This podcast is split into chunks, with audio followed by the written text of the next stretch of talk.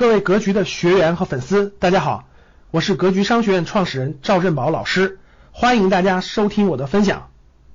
我这里问一下教室里各位啊，你每年能拿到多少分红？就如果每年你拿到的这个市场从市场上拿回来的分红超过你家庭的每年的支出，那我可以恭喜你，你真的是达到财务自由。就每年拿分红就能拿到超过你们家的这个这个这个这个家庭开支，比如你家一天一年开支十万块钱。你拿了这个，你每年从资本市场拿的分红都超过十万块钱，那你不叫财务自由叫啥呢？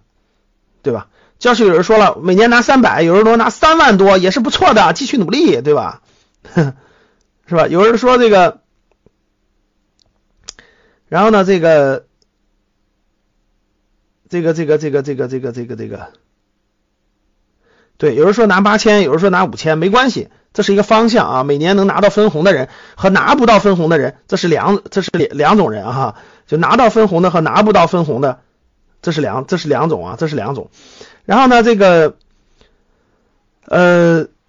所以呢说呢，这个资本市场呢，每年它是资产，它是资产，它每年是有分红的啊。如果你说老师我还有这个除了分红还有房房租的收入对吧？利租金的收入，哇，每年分红四十五万。呃，恭喜你啊，你这属于是大，这这属于是很轻松的了，是吧？大家知道整个资本市场在这整个这个呃，应该说是这个国际上，包括今天一个是什么一个地位，你心中要有数，要不然你你你站的这个层次不够高，你会把它理解成一个不重要的事，你会不你把它理解成一个跟买彩票似的，不是的，各位啊，这是个很庞大的一个整个全球的一个放在全球来考虑的啊，那。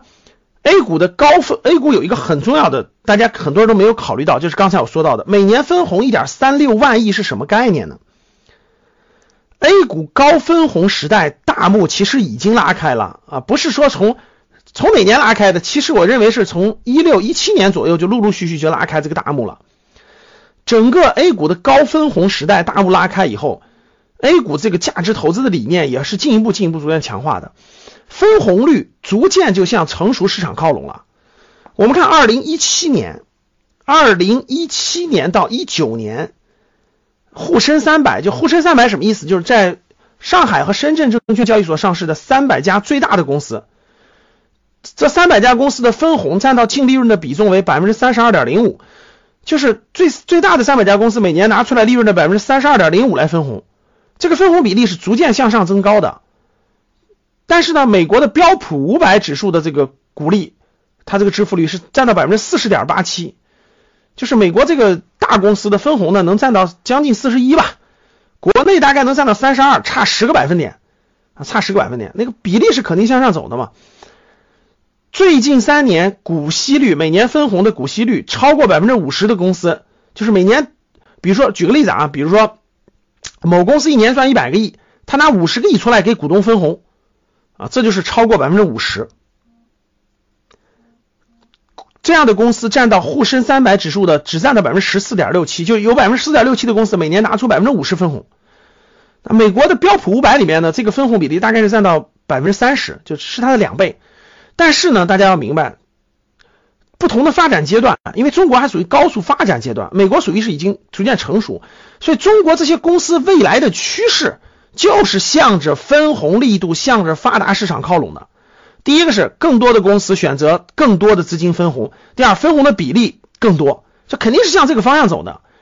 所以各位，未来市场上没有那么多赚钱机会，可以明确跟大家说，各位再过个十五年二十年，中国就会像今天的欧洲、美国一样，哪有那么多创业的机会，哪有那么多随便赚钱的机会啊？你老老实实、老老实实找份工作，稳稳当当的。老实找份工作，基本上就是个普通中产工薪阶层，你很难再有暴利的机会了。所以各位，这样的分红你不提前布局好，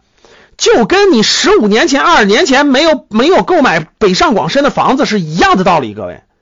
这一点如果你还不明白，你真的就白来格局学习了啊，就没看明白趋势啊。感谢大家的收听，本期就到这里。想互动交流学习，请加微信。三幺幺七五幺五八二九，三幺幺七五幺五八二九，欢迎大家订阅收藏，咱们下期再见。